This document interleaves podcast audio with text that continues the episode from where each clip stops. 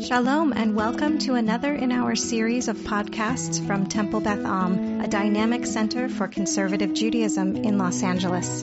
This is a recording of our weekly Exploring the Parsha class with Rabbi Rebecca Schatz and Rabbi Matt Shapiro. Okay, so we're going to talk about the Parsha, um, and we're going to look at a couple of verses towards the beginning, so I'll, I'll give us the narrative context. I missed giving narrative context in Dvarim. Not much narrative context. It's good to have narrative context again. Um, Abraham is uh, sitting outside hanging out, and God appears to him. Abraham sees three men. He runs out. He's a fantastic host. He brings them water. He encourages uh, them to rest and recline. He says, I will get you uh, just a little snack. And they sh- say, sure. He hustles in. He tells Sarah to, to whip up some grub. My interpretation, of course.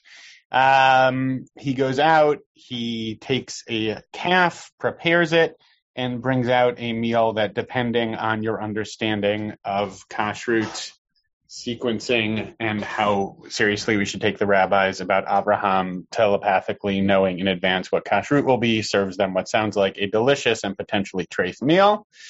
Um, they ask him, where is Sarah? He says she's there in the tent. Um, now getting into the verses we'll look a little more closely at. Um, he says, I will be back next year. I'll, I'll, just, I'll quickly name that, that pronouns are interesting here and scrolling back up for a second. Um, it, it is just this, this dynamic between Vayera Elav Adonai, that God appeared to him, and then seeing these men in front of him and this dance of who's actually there. Is it god? Is it men? Is it angels? Um, it's just interesting to track that um, over the course of the narrative. That that could be a point of focus in and of itself. Um, I'll, I'll name an interesting pronoun piece a bit later on. I'm just sort of naming that out. One says i'll return to you next year. Sarah will have a son. And sarah was listening and then sort of zooming out, the narrator reminds us, hey, Abraham and Sarah are, are no spring chickens. They're getting a bit older. Um, and Sarah, right? Sarah's in menopause. She's gotten to a place where, where it seems pretty clear that this is not going to be a possibility for them. Okay. So now we're going to look at these verses a bit more carefully. Chapter 18, verses uh, 12 through 15, right, Rabbi Schatz? Did I, do I have that correct? Are we on the same page about verses? Indeed. Oh, what a week. Fantastic. That's only happened once, but I'm glad you check every time. It's, but it was funny enough to be revisited weekly. Okay. I don't know that it was funny. Okay. Hmm. I think it is. But Vatitzchak Sarah Bekir Balemar. Sarah laughed to herself, saying, Acharev loti haita li edna. Now that I am, I don't know where, we can go with withered because it's an evocative word. Now that I'm withered, am I really going to have this, this pleasure, this enjoyment? Adonizaken, and and and Abraham's old too. Vayomer Adonai El Abraham. And now, now here is like what I just find so interesting in terms of who's hearing what and saying what to who. God says to Abraham, Lamazet Sarah. Why is Sarah laughing, Limor? Why, why, is, why is she laughing and saying, Ha'af umnam eled va'ani zakanti? That am I really going to be able to bear a child as old as I am? And I will call out here, these are not the same thing, right? What Sarah says and what God says to Abraham are different, right? Sarah is saying he's old, and God is telling Abraham, she's saying she's old. Hayipalem Adonai Davar is anything too wondrous, too impossible, too miraculous for God to achieve. I'll return to you at this fixed time. Ka'et chaya, uh, Lasara then. I will turn to this same same bat time, same bat channel. I think is the original Girsa, and Sarah will have a son. Girsa means version. Mm-hmm. But thank you for explaining my. Uh, I, we don't use the word Girsa very often, so I wanted That's to explain. true. explain. You are right as always, Rabbi Schatz. Uh, Vatechachesh Sarah Lemor. Sarah then lied and this is the first time this word shows up in the Torah, right? We've never seen this word before. Lo tachakti. I didn't laugh. and then sort of narr- the narrator tells us it seems ki uh, although maybe she's saying this out loud. I didn't laugh because I was frightened, or she says I didn't laugh, and then parenthetically from the narrator because I was frightened. And he said to her, "Lo ki tachakt." Nope, you laughed. So I'll sort of provide the the gloss along the lines of of this bigger picture theme we've been bringing to this class, and then I'll turn it over to Rabbi Schatz to manage the kushiyot both on the verses themselves and on um, sort of what, what I'm offering up here. Two, two pieces on this. One, I think it's just generally interesting to think about truth, lies, white lies, fibbing, covering up, right? Because there's sort of two instances of that in, in these verses. One is that Sarah says one thing, and God tells Abraham that she says another.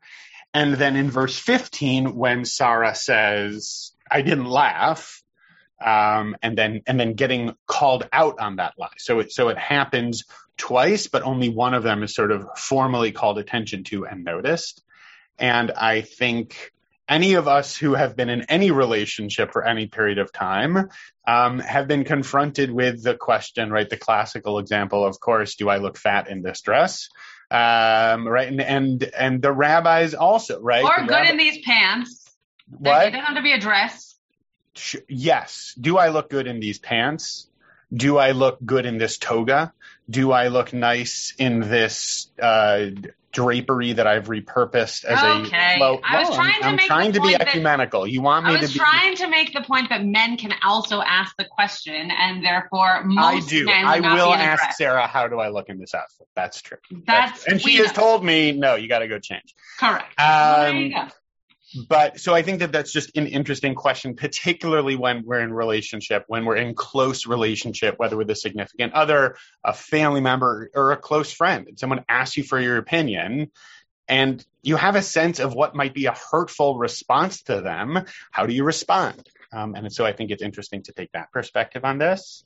And then one more piece that that I'll drill down on even further is what what motivates potentially telling a, a a white lie or a half truth. And we get a little perspective on that in verse 15 that Sarah Sarah says what she says because she's scared, right? Because because she's uncomfortable. And so I'll I'll also offer up the sort of question of when we are feeling scared, unsafe, uncertain, how does that impact our behavior in a way that we maybe wouldn't otherwise do, or at least noticing when we're feeling scared, unsafe, uncertain, and being mindful of the choices that we're making, um, lest they sort of get get away from us a bit in a way that later on we might regret. Just as a quick quick stinger on this as well. Um, I always think the end of verse 15 is very funny. Nope, you laughed. Right? Like what what's that for? Right? It reminds me of interacting with my kids. Like, well, I didn't say that. Yes, you did. Like what is what is that what does that do? Right? I, I noticed that impulse in myself. They're like, I never said that. I'm like, yeah, you did. What what's what's that for? Right? Like what's what's calling attention to that that really for? Even if you know you've caught someone saying something that isn't fully honest. What what's what's really the point of just going back and forth, right? How do you how do you know when to just let it go? Um, so I'll I'll I'll pause there. That was that was a lot a lot to kind of toss in the hopper. So I'll I will zoom out. Were you going to tell me to zoom out, Rabbi Schatz? No. No, you weren't. Just when I, I think mean, you I'm could scroll up, but you know. well, but if you want me to, here, mm, there we go. See, I had to zoom out. Okay, great. Okay. Um. Okay. Any kushiot? Renee. I don't know if it's a kushia exactly, but with with respect to what Rabbi um, Shapiro. Shapiro, thank you. I haven't had my coffee yet. Was saying, um, you know, gr- between the white lie and the not white lie, there's also the issue of, I believe, the issue of um, embarrassing someone, and Yeah, that that's not one of the um, mitzvot or whatever that we're supposed to go by. Sure. So, and and I think that the laughing by Sarah, I I, I wonder whether the laughing by Sarah wasn't so much um, her thinking that it was odd or whatever, but also that part of it had to do with the fact that she doesn't have blind faith in Hashem. Yeah, I right. I think um, two great comments. I, I, think that that one of the one of the aspects that you bring up about um, about the God piece is that right we don't we don't necessarily know why she decided to have this reaction. It's also possible that she had a reaction on the outside that she didn't actually mean to have on the inside, um, that she showed something kind of outwardly that she wasn't actually feeling inwardly, um, and vice versa. Uh, the the word bekirba literally means on her inner her inner self. So th- that that also is a very interesting part of her relationship with God. Did God know that she laughed because God knows her inside thoughts and feelings? Or did she also laugh on the outside, which is not what it says here in the Torah? Um, and then the whole lie piece is is kind of an interesting way of translating that because if if it wasn't on the outside, did Abraham actually see it? And then can there actually be um, judgment um, made on on that reaction? So very very interesting point. Uh, Rebecca, Nancy, Denise. Um, so I, I, I do have a question, um, and it's also related to what I saw in, while while Rabbi Shapiro was, was explaining the angle. I always try to think what what the angle is going to be. So I kind of yeah. Um, uh, what I don't understand is why. So I understand in, in line 13 that God says to Abraham, why did Sarah laugh? And he's continuing to talk to Abraham and saying, you know, God knows everything. So, you know, what, what, you know, you, she shouldn't be, uh, skeptical of this. Yeah. Then how does first of all, who is Sarah answering? Is she answering Abraham? So did Abraham, you know, convey the message or was mm. she listening? And who, at the end of line 15, who answers and says, actually, you did laugh, you know? Right. Is that Abraham or is it God? That's not clear to me. Ah, yeah. Rebecca, you spoiled my punchline, Dad. Oh, sorry. Um, okay. I, but the, I, whole, the, the, whole, the whole thing to me seems like, uh, why isn't God talking directly at her? Why? Yeah. What's that's what's sort of mentally bothering me. Yeah, great. And I think uh, I think that's that's some of what I was responding to with Renee also that maybe it doesn't need to be direct because in fact it's all an inward experience, which then gets to your question about the end of 15 of who's actually who's actually responding to her is actually even more important because if it's Abraham, it must have been an outward reaction. Whereas if it's God, it could have been completely mental, spiritual, you know, internal, um, feelings and expression. So beautiful. It sounds like Rabbi Shapiro has an answer for you. So we'll get back to you soon. Uh, Nancy. okay. So I know there's this whole question of who's lying at what point yeah. And all that. But Sarah really didn't say, shall I in truth bear a child? Right? Like, uh, she says, I'm withered and I, am I to have enjoyment? And enjoyment doesn't always lead to a child, mm. um, using that euphemism. Um, and so I just find that really interesting how it all gets turned kind of on its head.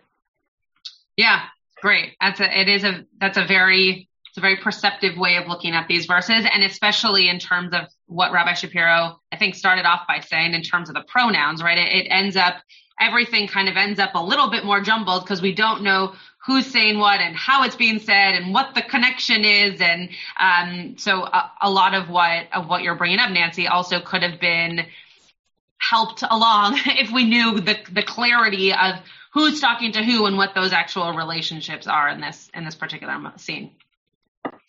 Denise. So it says here that Sarah laughed to herself. Yeah, correct. So it's not like she's laughing out loud. She's like she's having a personal thought. So why does God go telling Abraham about it? Like it doesn't seem like such a godly thing to do. And especially right. that she did it internally and, yeah. you know, kind of is that going to help their marriage to say, hey, you know, your wife is laughing at the thought of the, I mean, you know, that just doesn't, I don't get that. Yeah, great. I um, yes, I have a lot to say on that that I will hold for later. But yes, great, great point. Um, God is reading her emails. yeah, sure. Uh, Tybal. Um, I wanted to ask, based on what Denise just said, do we know from the Hebrew that she laughed to herself without making a sound? Because sometimes you can be around other people and have an internal thought and either talk to yourself and you may actually say something so there might have been something audible, though it's still that whole omniscient thing. Does it or does it not need to be audible? But I was just curious about yeah. the implications of the self-reflexive Hebrew there is nothing that says that it's audible. In fact, it make the the word ba makes it seem as though it for sure was not audible. Um, though who knows? I, the just the fact that it means kind of inside her, um, which you know most to the most inward part of herself seems to be what it's saying. But um, I, Rabbi and I talk about this a lot. There are certain people in the world, of which I am one of them, um, for whom they, if, and Zoom actually taught me a lot about myself in this way. Uh, so thank you, pandemic, I guess. Um, that you might be thinking something and if you're not focused on what you look like, it might be very apparent to the other people what you are thinking without you saying anything. Because there are certain people in the world whose faces are very dynamic in terms of their thoughts.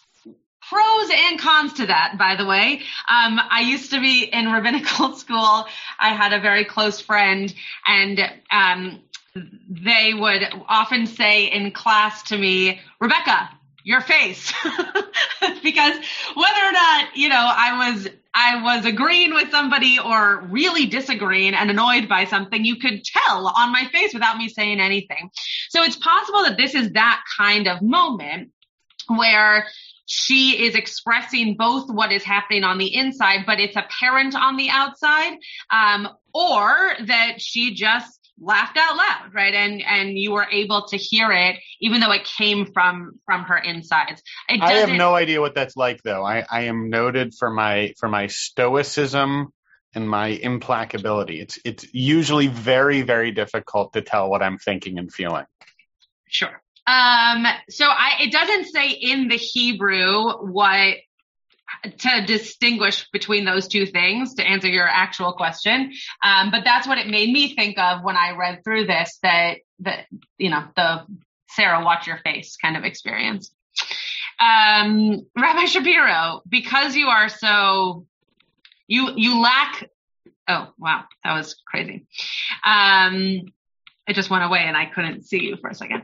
Uh, you should speak because we can't tell what you are thinking because your face is not dynamic or whatever. The undynamic faces would also be a good name for a rock band. Well, Denise, undynamic is that a word? Undynamic. undynamic faces. In case people on a podcast couldn't see it, Denise also suggested the Chewing Bananas as a as a rock band name, which would also be excellent. I got that gag, by the way, from Dave. Do people remember Dave Barry? Did people ever wait? hold on, hold on, Rabbi Shapiro. Can, yeah.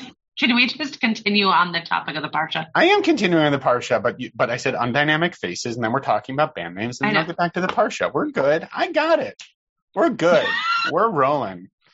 In case oh, people gosh. are wondering why I need a little time off. Okay, so a couple of um, a couple of thoughts. I mean, Re- Rebecca to your point about the sort of pronoun ambiguity um, at the end of, of 15, right? I'll, we we often talk in this class about how translation is inevitably interpretation, right?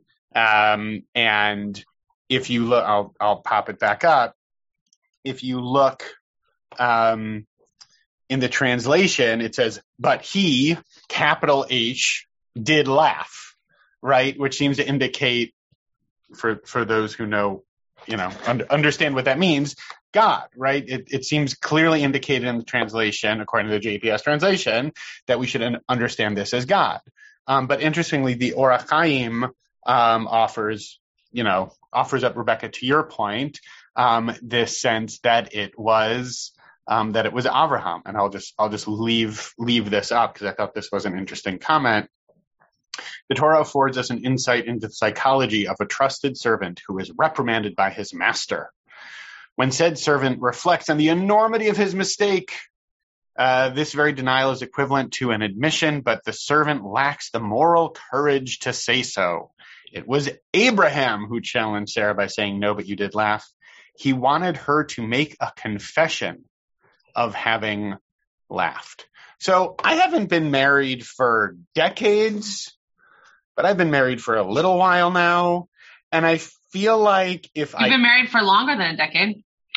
That's true, but not yet decades. And and please, Lord, may we may we keep keep chugging along.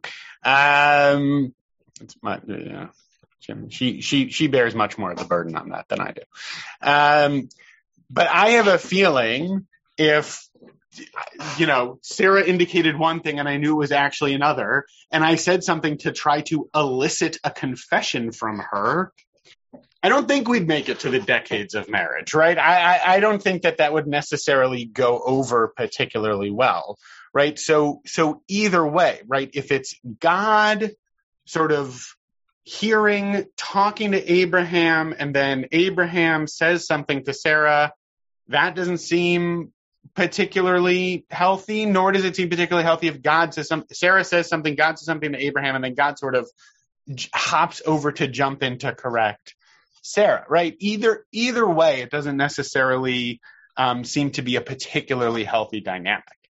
Um, and the thing that I thought of as folks were responding was this idea that that people might have heard me um, name before. Um, that there's this really really interesting book called God: A Biography by Jack Miles. People have heard me mention this before. Yeah, this idea that um, the Tanakh is actually a story with God as the protagonist, um, and that the the main narrative thread of the Tanakh is God learning how to be in relationship with other people. And so it's interesting to think about it because we're still at the beginning, right? Genesis, after all, right? We're still at the beginning of God learning how to be in relationship with people. And this idea of triangle, right? An unhealthy relationship pattern is triangulation, right? If I'm feeling frustrated about something with a friend, and instead of going to that friend and saying it directly to them, but then instead I go to another friend and say, hey, can you get a load of what the schmo over here is doing? And then it gets to that friend, right? That's, that's not a healthy relationship pattern. Much healthier to be direct, right? As uncomfortable as that might be, to find a way to say to the first party, hey, you did this thing. What's up with that? Can we talk through that a little bit? Right? That's a much healthier relationship pattern instead of the, the triangulation piece. And there seems to be some triangulation here, right? There seems to be a sense that, that nobody's really talking to each other directly. But I do, I, I do enjoy and appreciate this idea of we're still trying to figure out how this whole God interacting with humanity thing uh, kind of works. Um, and for me, at least, that helps um, offer up um, a framework for for thinking about this. Um, so I don't know if people have responses to that, but I'll I'll pause there for a sec. I'm glad to hear no one else triangulates in relationships. That's really good. so every everyone here is a model of healthy relationships, which is wonderful to know. Yeah, Tyval. Um, but don't you think that sometimes to do it that way, you spare somebody embarrassment? If you pick the right, I'm going to use the term shaliach, you pick the right person to get a message that it won't embarrass them. Yeah. Not suggesting that should happen with the spouse. Right. right. Yeah, I, th- I think it's a good question. I mean, I think that's something that you know we were both kind of talking at the, talking about at the beginning of this is how how do you know when when is the right time for for sort of a white lie, right? The the rabbinic example is often given is is you know should you say to a bride sorry for the gender Keep going. That's it? You're not going to keep going?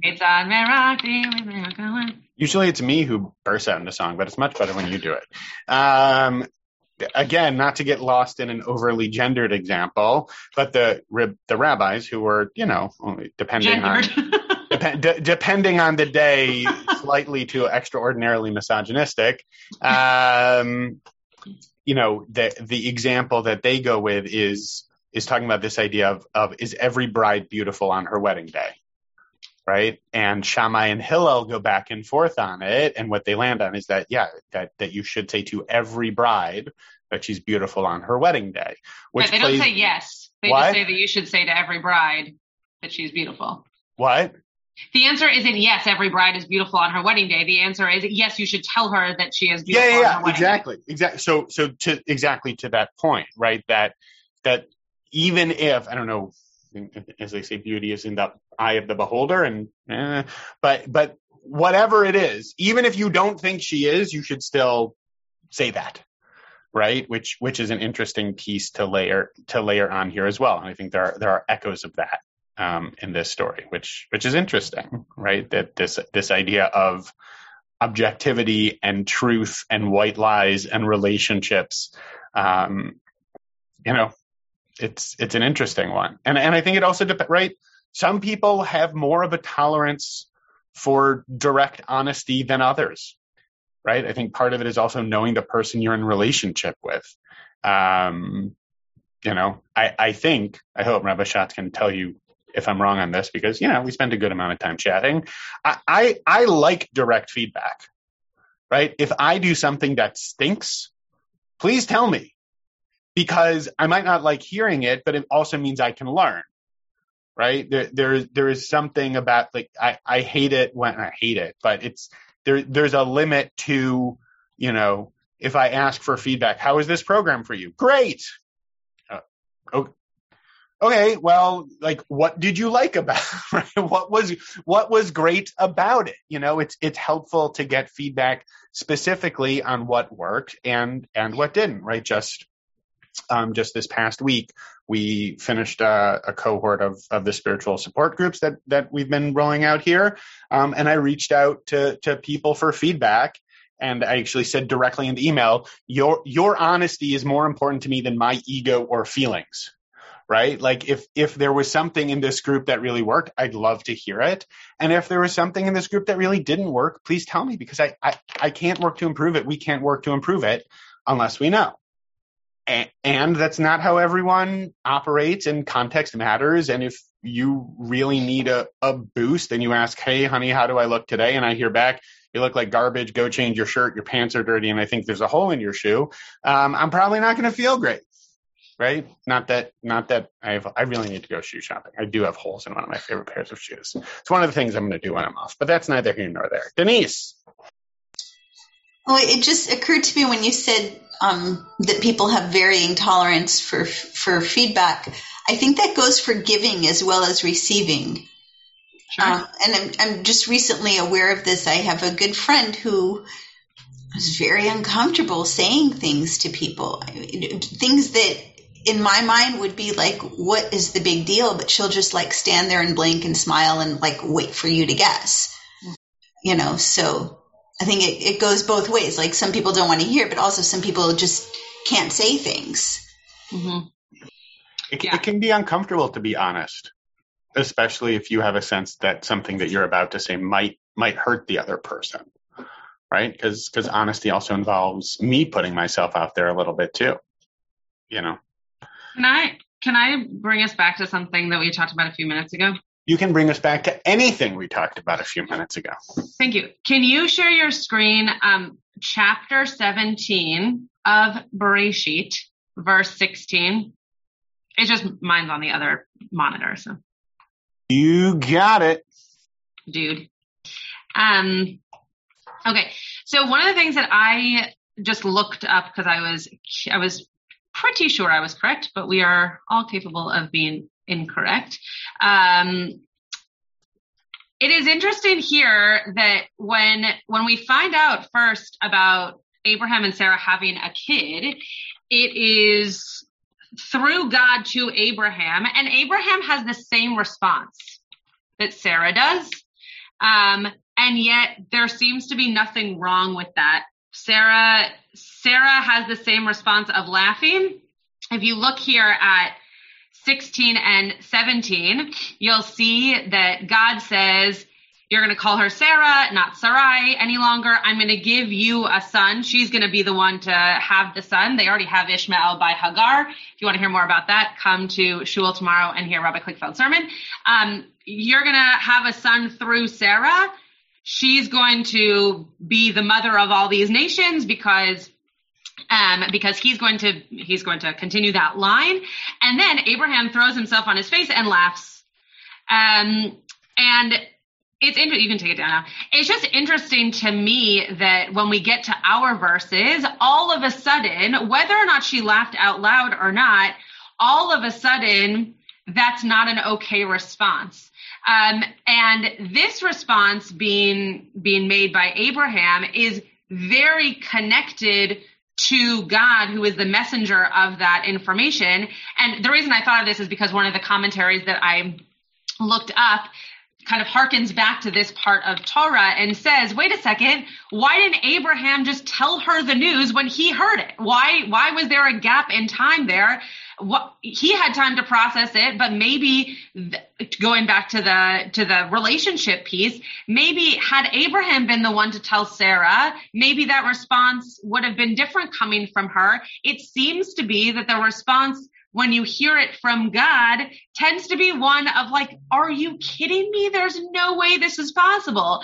And, and yet Abraham's is very physically outward and Sarah's seems to be at least inward. So I just wanted to bring that up because I think that that also shows a disparity in the in in the telling of the story but also in the characters in terms of how we relate to Abraham and to Sarah in hearing this news. Um, we kind of just gloss over Abraham hearing the news, but but for Sarah, um, it becomes this huge moment of embarrassment and fear and um, yeah, she's just degraded by her response. Um, okay, De- uh, Denise and then Renee. It was a mistake. I was poking around on my screen. Oh, okay. Well, p- poke around. Renee. That's fine. Renee's trying to poke around on her screen. Here you go. Is that helpful? Okay, so Okay. is there any? Sorry, my hands are wet, so it okay. wasn't working on the computer. Is there any What you make? What, Renee, what are you making? Challah? Uh, no, I already made challah. I'm just making uh, vegetables and farfel and sautéed spinach. Yeah. Um, is there any connection between the fact that her name was changed from Sarai to Sarah, like in the same couple sentences as when he tells her that she's going to have a baby? No. Because he Oh. here is not where she's told she's going to have a baby. Here is where Abraham is told that she's going to have a baby. So the two are not connected. Yeah. Okay. Good question though. Um. It's an int- I, I I hadn't noticed that. I mean, the the distinction between the two of them laughing is an interesting one. I hadn't I hadn't spotted that recently, and it, it is really interesting to see. I mean, Rebecca commented in the chat. It seems like they're ganging up on her. Yeah, it it, it kind of does. It it's tough to.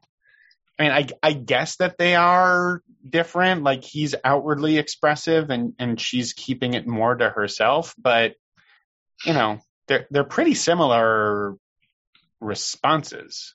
You know, and, Right. uh, Well, and I guess I guess why it's it spoke to me so much is because I think that there are also ways in which the responses that people have can be the same, but given the context of where the response is or to whom it's in front of, it can be seen as very different.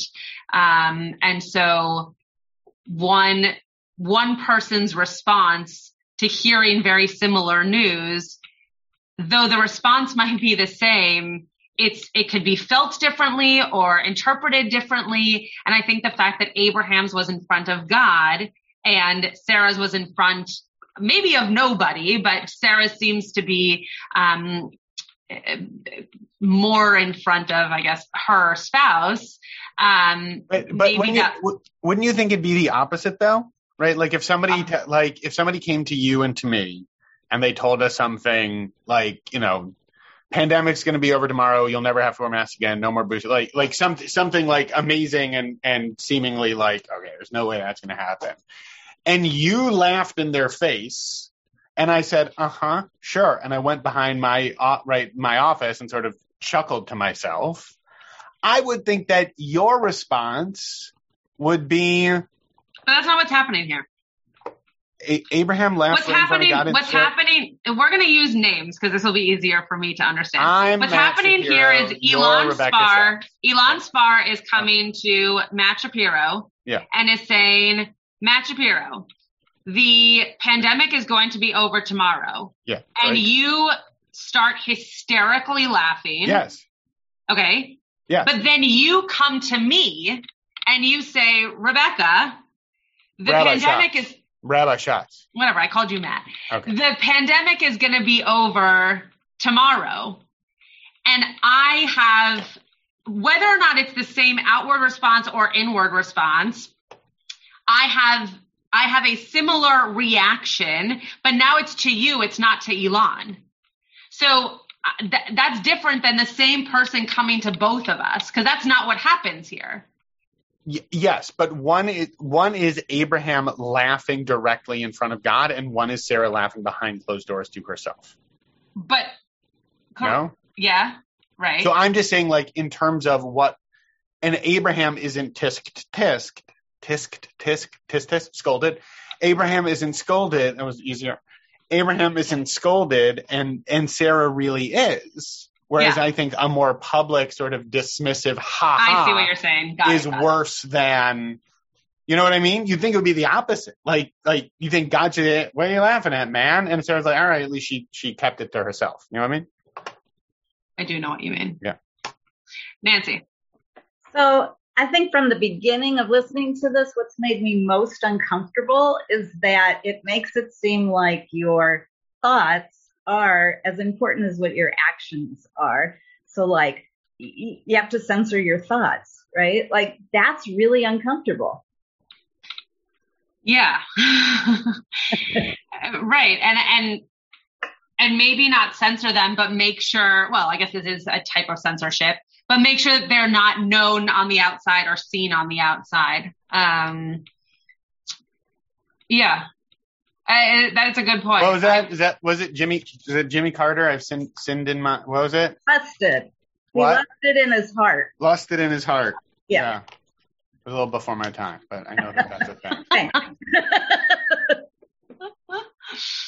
Rebecca, and then Rebecca. Tybal. Yeah. So first of all, the more the more we go over this, the worse I feel for Sarah, and also the less I understand why this this is actually in there. What's the point? Why?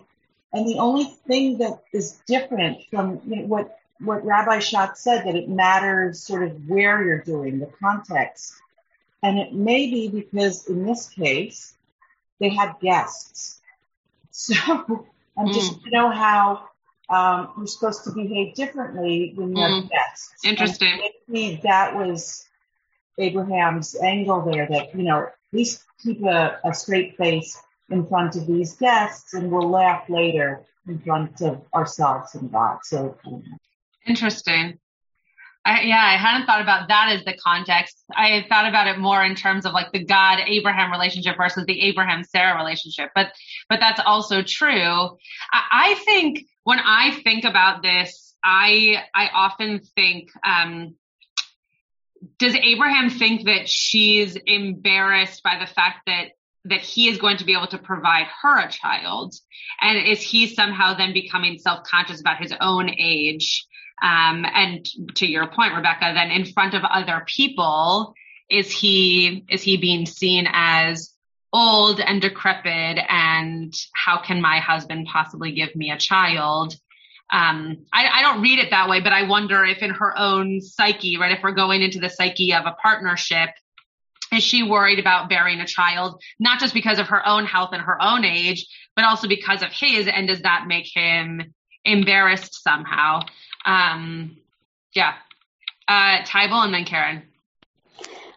Um, I because you just said something I wanted to add on, Av- Avram was no spring chicken with Hagar either.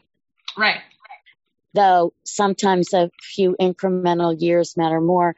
But I wanted to go back to something else when you were using the word censorship or censor oneself. I think it was you or whoever. Sorry, I'm not doing so well today.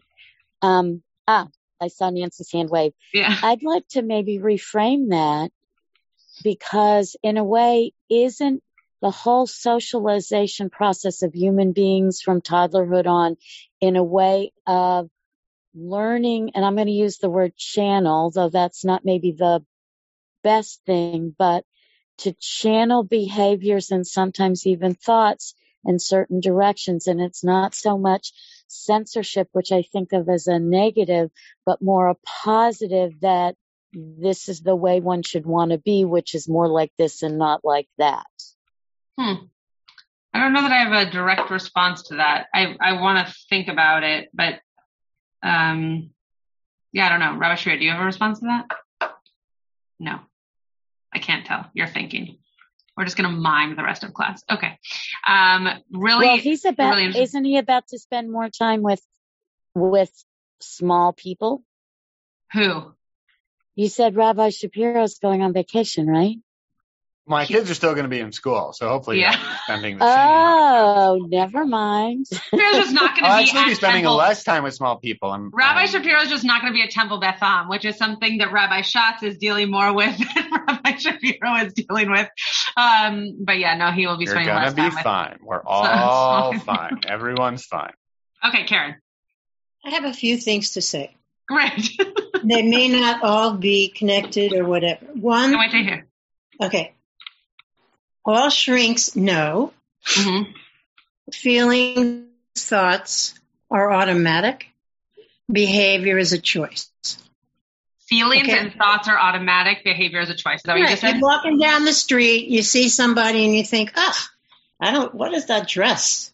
hmm Okay. It's like an autumn, otherwise you have nothing in your head. Ever. hmm And so that's not the way it goes. hmm But they're internal. when you're talking to God, maybe He's listening, she's listening, whoever they are. Fine, fine. But still, behavior is different from both of those things feelings and thoughts. Okay? That's the number one. Two, and the bigger question is why are we bothering to talk so much about this? What is the point of this thing? That Mm. God heard, that, I mean, somebody could say to me, you know what? When you go out on the porch tomorrow, there's going to be a million dollars there. And I go, yeah, uh, okay, great. I hope so. So what? So what? And that is up to you to tell me why we're spending time on who's laughing and why. And I, I don't really understand why this is. I'll, I'll tell you what. I'll tell you what the so what is for me. Huh? I'll tell you what the so what. There's there's two so what's for me. I could be really terrible by saying this. I just want to apologize. Just saying. You've said way more terrible things, and you've thought even worse. Um, for me, it, for me it's twofold. I think Big Gadol, like in the big picture, it is interesting for me to because I think it's a microcosm of exploring what what I see as not necessarily a healthy relationship dynamic, right? In terms of the triangulation and in terms of directness and in terms of honesty, right? I think it's a, it's sort of a, a jumping off point for thinking about what and say what and how we say to who and being mindful of that and thinking about when that's healthy and when that's unhealthy. So on the macro, right? Like that's that that's kind of where my head's at. I think that that's not an easy thing and, you know, worth exploring a bit.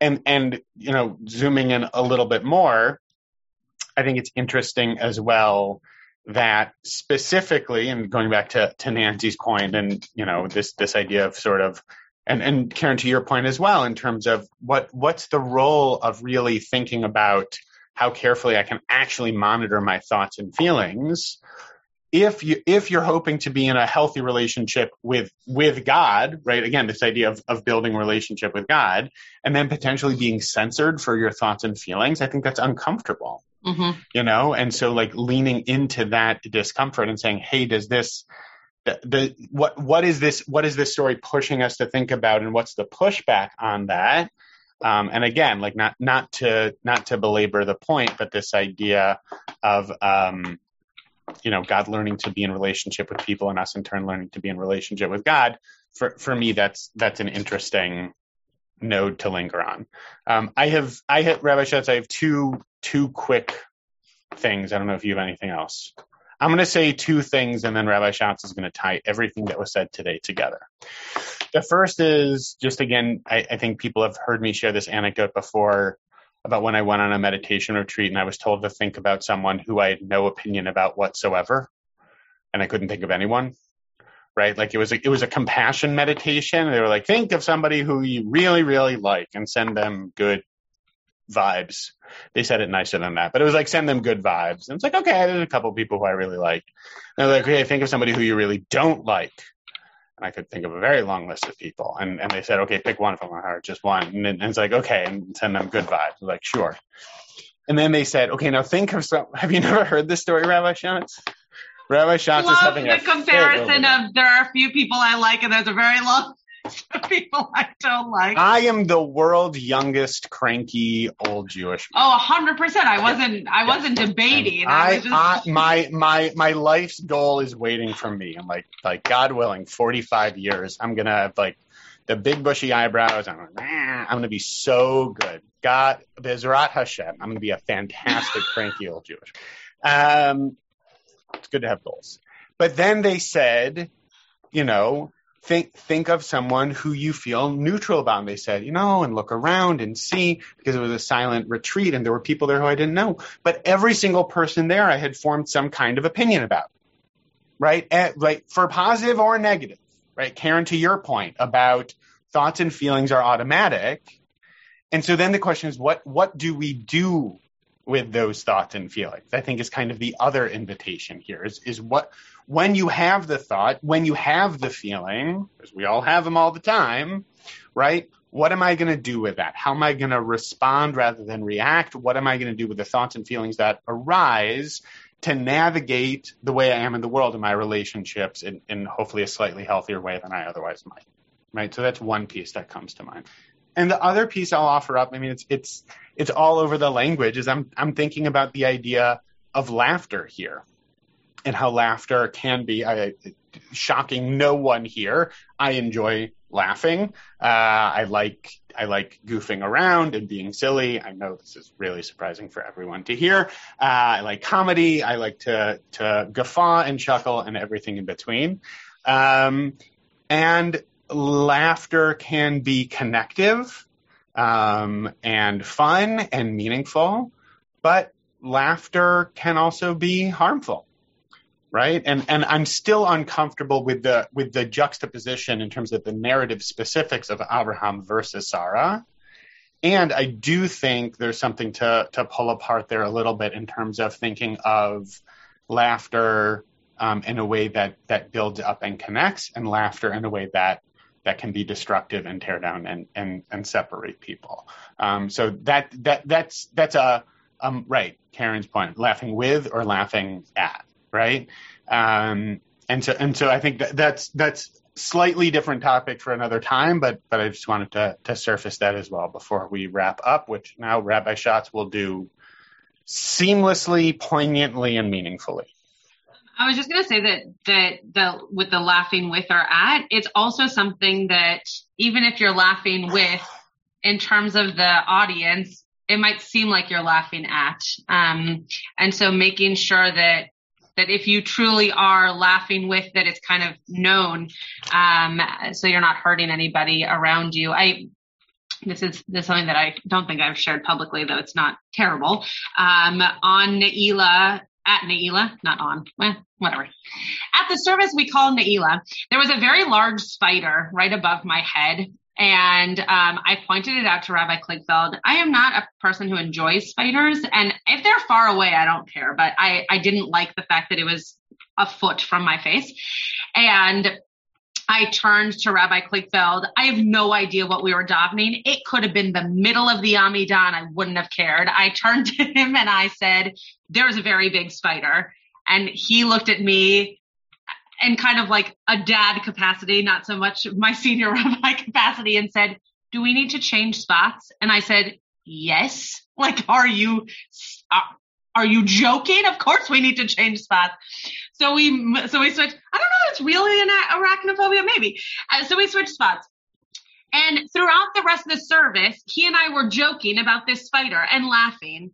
And the people on the bima, I recognized later, could have thought that we were laughing about them. And I felt very badly about that. It obviously had nothing to do with them. In fact, I had absolutely no idea what we were doing. My kavanah was completely lost. Um, but I do I did feel badly that even though I was laughing with him about something, it could have seemed like I was laughing at another person. And so I apologize to the people who had no idea what I was talking about. But um, but I felt badly about it. That is one point. The second point is we didn't really talk about the lying piece so much, which is what I was really um, curious about. And so I'll just kind of wrap this all up by saying I think that it's possible that Sarah actually did not realize that she left. Um, that that her reaction on the inside was very different than what than what was on the outside of her and that potentially what was seen or felt or heard was different than what she was actually feeling on the inside. And so it wasn't necessarily a lie but more so she couldn't imagine that that's what was being expressed on the outside of her. And so i personally think that that this that line deserves a lot of credit, um, not because as some of the commentators say, this means that a woman shouldn't be able to judge something. I think that's really ridiculous. Um, but that this shows that, that we can have, we can have difference in terms of the way that we are projecting outwardly versus what's happening inside and that our heart could be breaking on the inside but because we're trying to show compassion we could have a smile on our face on the outside. And that's very different for people. And to be called out on that can be very hurtful. So that that was the piece that i was most um, compelled by, most taken with. Uh, so I hope that we can just, you know, enter Shabbat and enter the rest of this narrative of our of our patriarchs and matriarchs, recognizing that they're human, recognizing that there are ways in which they express themselves, that we too express ourselves, and some of those ways are very hurtful, and some of those ways are very compassionate and healing and supportive. Um, and we should just all do a better job of checking ourselves uh, in terms of how we are presenting outwardly and uh, whether or not that's matching up with our inward thoughts and feelings. You have been listening to another in our series of podcasts from Temple Beth Am, a dynamic center for conservative Judaism in Los Angeles. If you enjoy these podcasts, we invite you to write a review on the Apple Podcast site or wherever you get your podcasts. For more information about Temple Beth Am Los Angeles, go to tbala.org.